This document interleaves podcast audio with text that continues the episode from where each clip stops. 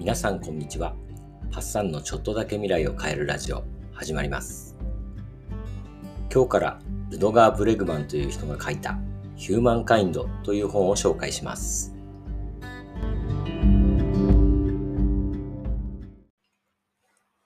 人間は一体どういう生き物でしょう？フロイトは第一次大戦の大量殺戮と大量破壊を目の当たりにして人間は死の欲動を持っていると考えたという話を先週しましたよね。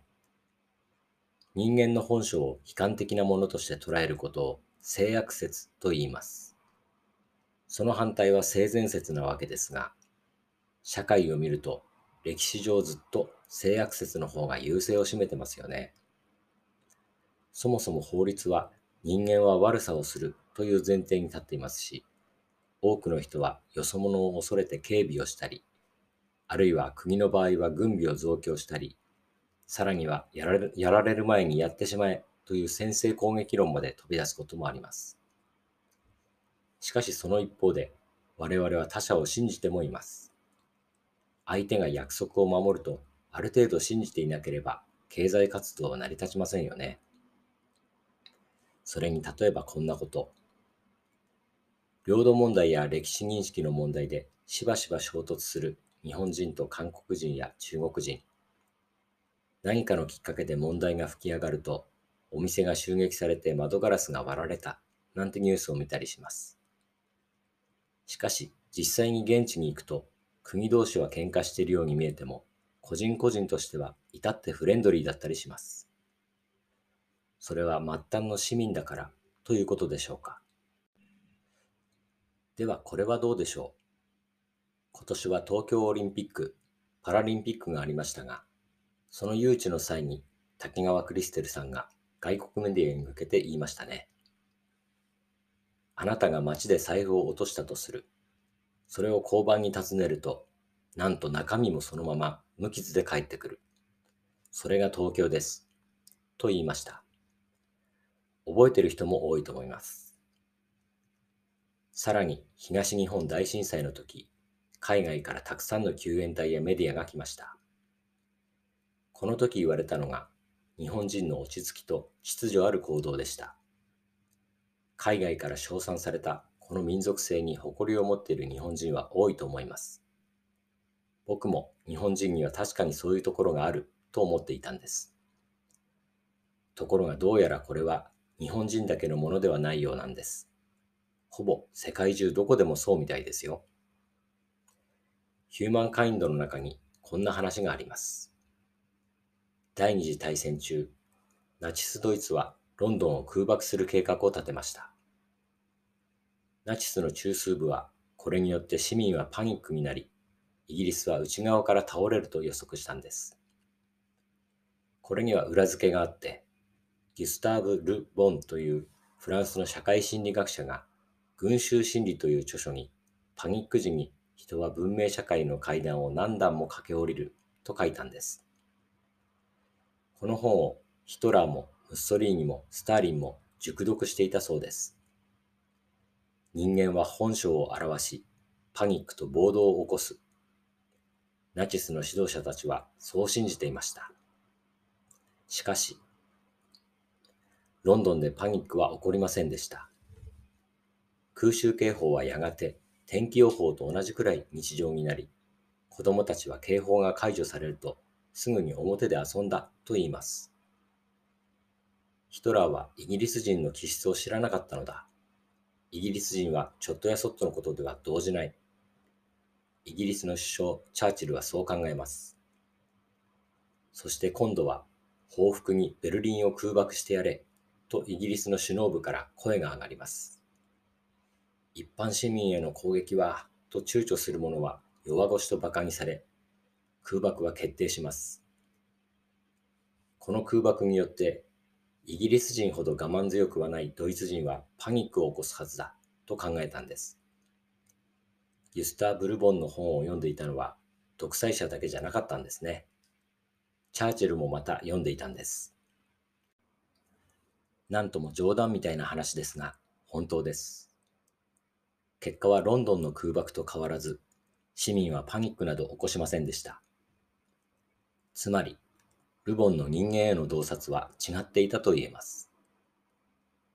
人間は危機的な状況に面して悪の本性を表したりしなかったのです。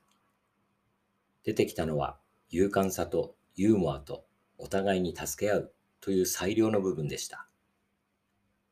それを裏付ける例は他にもあります。2005年にアメリカ南部を襲ったハリケーン、カトリーナを覚えてるでしょうか？あの時、パニックになった人々がボートと化して、店の食料が略奪されて奪い合いが起こり、銃声が鳴り響き、避難所では子供が命を落としている、と悲劇的なニュースが流れてきたのを覚えている人もいるでしょう。警察署長は、町が無政府状態になっていると言い、州知事はこう述べました。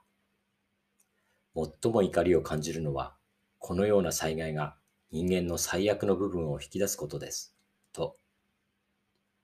しかしその1ヶ月後、ジャーナリストと洪水が引き上げると真実が明らかになります。銃声に聞こえたのはガソリンタンクの安全弁が外れる音。避難所で亡くなったのはわずか数人で自然死。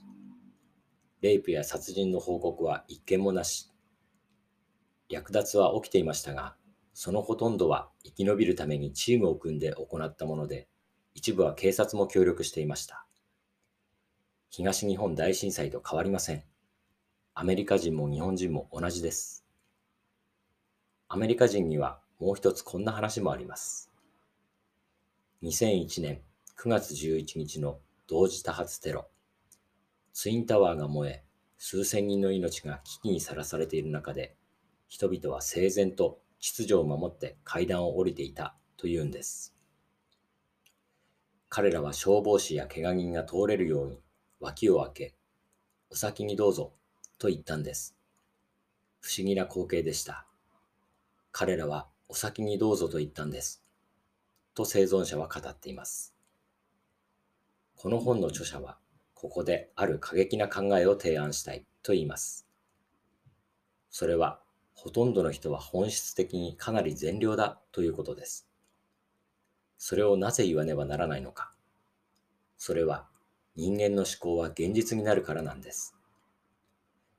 これを説明するために著者はプラセボ効果の話をします。プラセボというのは偽薬のことで、例えばお医者さんが麻酔だけをして何もせず、患者が目を覚ましたら手術が無事成功したことを告げます。すると4分の3くらいの割合で治療効果があったというんです。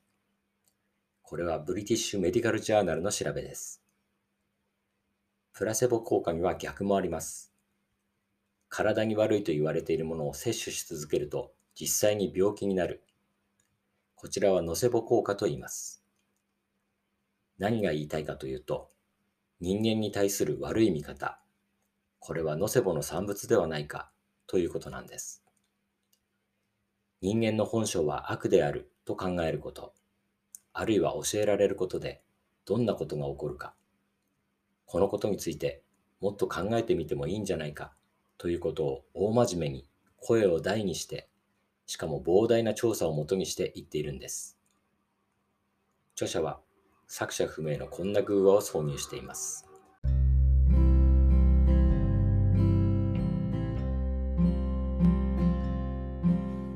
ヒューマンカインドという本、世界46カ国でベストセラーになっていて、あのサピエンス全史の著者、ユバル・ノア・ハラリも推薦しています。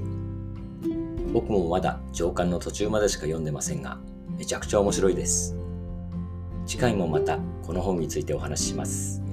それでは皆さんの未来がちょっとだけ良くなることを願って、バイバイ。